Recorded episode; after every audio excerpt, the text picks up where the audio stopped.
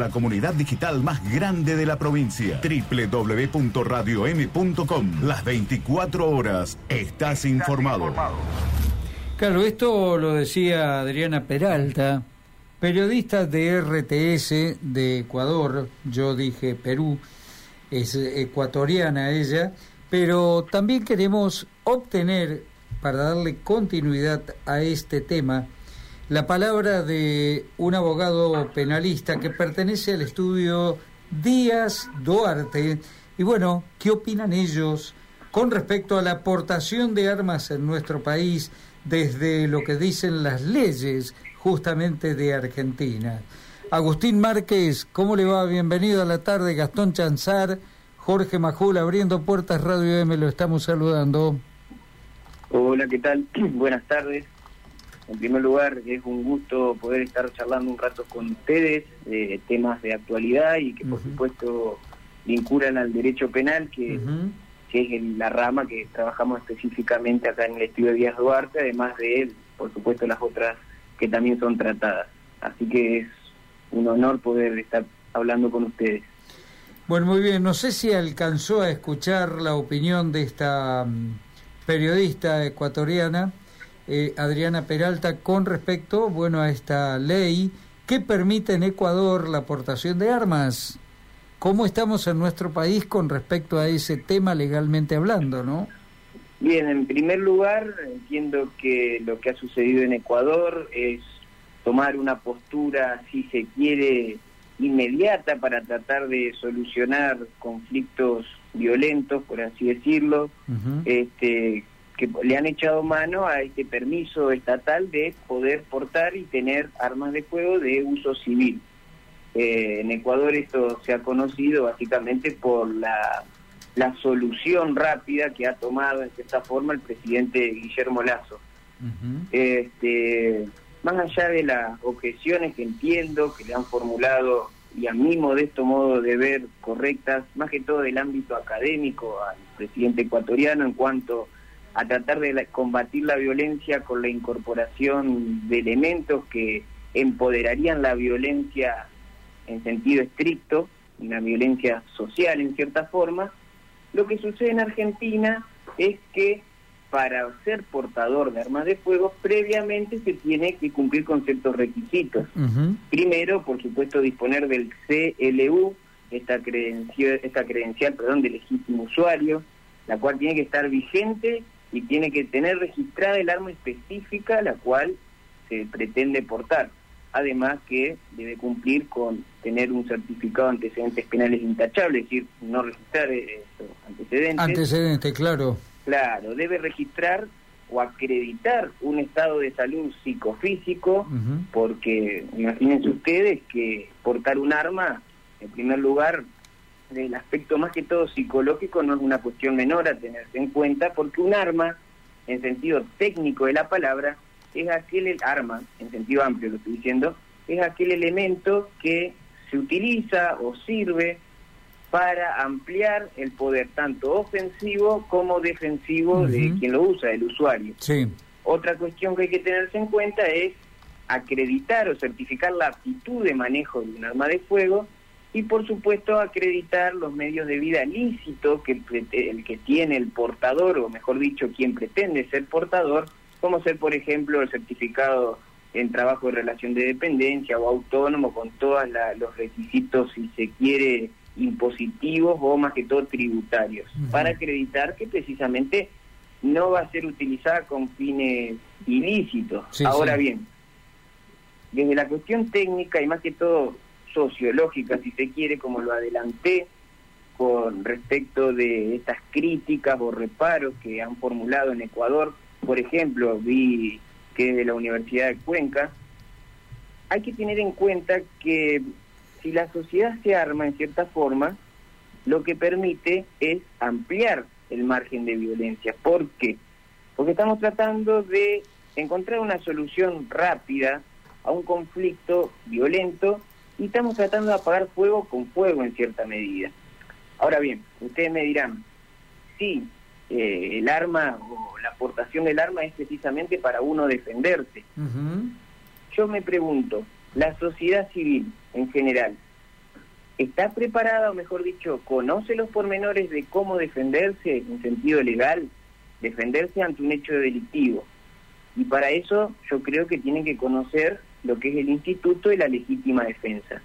Esto lo he planteado por ahí con colegas o en otras charlas que he tenido, que la legítima defensa no se encuentra inserta en lo que es la educación cívica. La sociedad en general no sabe cuándo se puede defender legítimamente. Ahora, yo pregunto, a la hora a la hora de habilitar la aportación, todo esto que usted está planteando, ¿se le da a conocer al portador? Por supuesto que lo tienen que hacer conocer. Por supuesto, porque es una cuestión, repito, que es de suma vitalidad tener esta información. Muy bien. Porque es una responsabilidad eh, sumamente grande el portar un arma de fuego. No es solamente si, bueno, la tengo para defenderme y listo, no.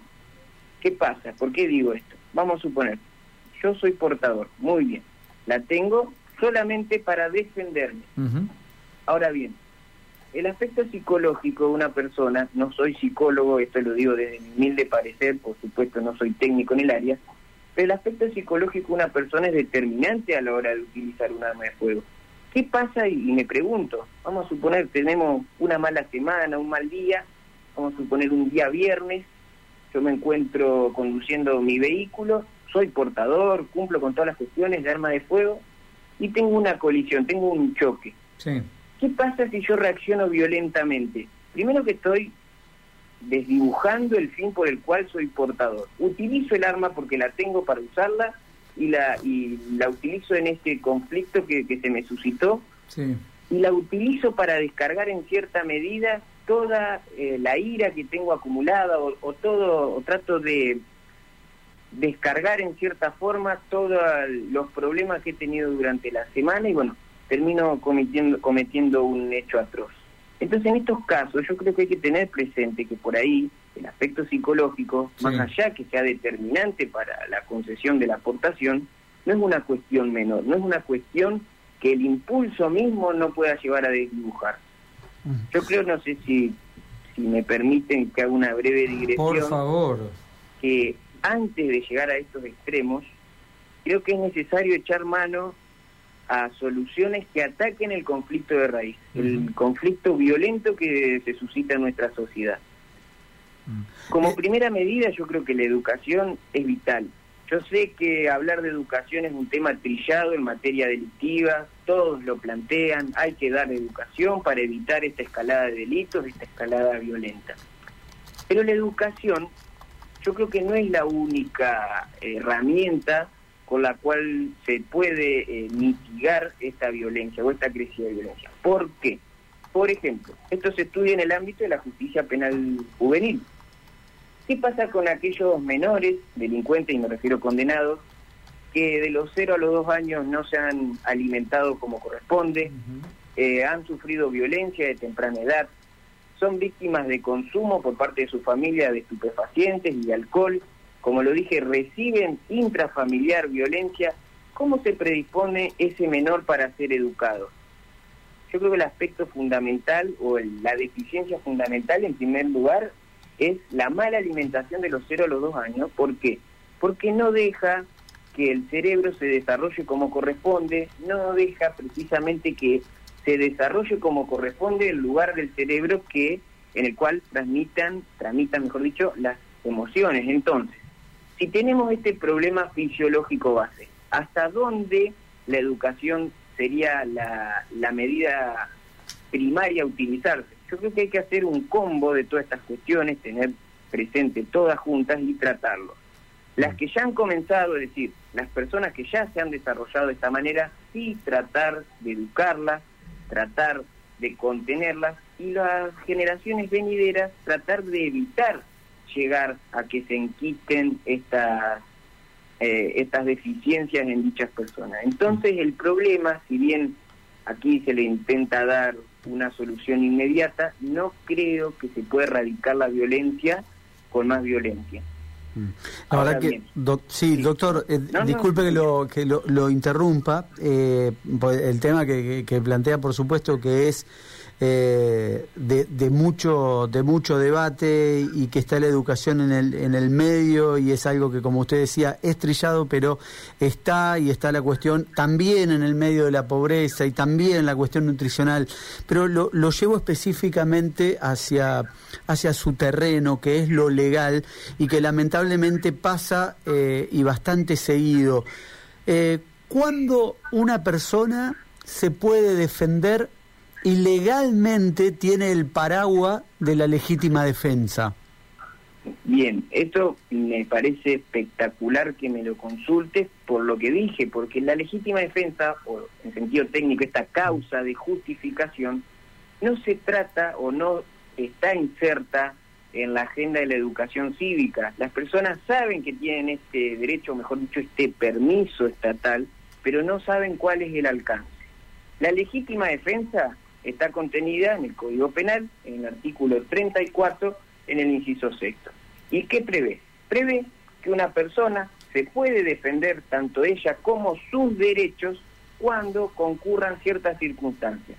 En primer lugar, debemos estar ante la presencia de una agresión ilegítima. ¿Cuándo una agresión será ilegítima? Básicamente cuando sea antijurídica, es decir, contraria a derecho, y como lo dice su nombre, sea agresiva, es decir, sea perniciosa para los derechos de una persona. Además, para que proceda la legítima defensa, se debe verificar que el medio empleado ostente la necesidad racional, en ese caso concreto, para impedir o repeler esta agresión ilegítima. Como medio, no se tiene que entender solamente a las herramientas o los utensilios que se utilicen para defenderse, sino también a la conducta que uno despliega. ¿Y cuándo lo puede hacer? porque aquí se marca el margen temporal, es decir, con la forma de impedir o repeler yo estoy, o mejor dicho, el legislador está entendiendo que una persona puede impedir momentos inminentemente previos a que comience esta agresión ilegítima o puede repelerla, es decir, cuando se esté ejecutando esta agresión ilegítima. Lo último que falta es verificar la falta de provocación suficiente por parte del, de que, del que se defiende, es decir, lo que acá se tiene que verificar es que el quien pretende defenderse no está generando básicamente la conducta agresiva o el estímulo agresivo por parte del agresor. Esta sería la causa de justificación de la legítima defensa en sentido genérico o amplio. Después tenemos otro tipo de legítima defensa que es la privilegiada, que el código en esto es claro y dice que se entenderá que, que concurren estas circunstancias, es decir, se dan por satisfechas cuando en la noche se rechace el escalamiento o la fractura de los cercados, paredes o entrada a la casa o el departamento que habita o sus dependencias, cualquiera sea el daño que le ocasiona el agresor, es decir, la nocturnidad en el ámbito íntimo de uno. En este caso, si una persona se defiende ante una agresión precisamente ilegítima, se entiende que se dan por satisfechos los requisitos. Y la otra, también una legítima defensa privilegiada, se da cuando una persona ingresa al domicilio y encuentra un extraño dentro de su hogar y este, este perdón, ofrece resistencia a precisamente la solicitud de que se retire de, su lugar o de su domicilio o su espacio íntimo. En estos casos, una persona se puede defender legítimamente de motus propio. También concurre, o hay mejor dicho, lo que se llama la legítima defensa en favor de terceros. Esta se va a dar cuando un tercero defiende a otro y las circunstancias que se deben verificar en el caso concreto son que existe una agresión ilegítima y que el medio que se emplea sea necesariamente racional para impedir o repeler. Acá la ley no exige el, el sexto inciso, eh, perdón, el inciso C, es decir, el tercer requisito, que es la falta de provocación suficiente por parte de quien se estaría defendiendo. Estos son los supuestos en los que operaría la causal de justificación, que es la legítima defensa. Doctor Agustín Márquez, agradecerle este tiempo, nos tenemos que ir, tenemos que entregar nuestro tiempo para el programa que sigue. Agradecerle muchísimo este gesto de atendernos ¿eh? y de responder a nuestras preguntas. Por favor, el gusto es mío y más que agradecido, por supuesto quedamos a disposición todos los integrantes del estudio para evacuar las dudas que sean necesarias o para charlar de los temas jurídicos de actualidad que, estimen pertinentes. Ni dude que cuando llegue el momento volveremos a molestarlo. Muchas gracias. A usted, a usted. Que tenga buena tarde. Nosotros nos vamos. Eh, vienen las noticias, después llega Viraleme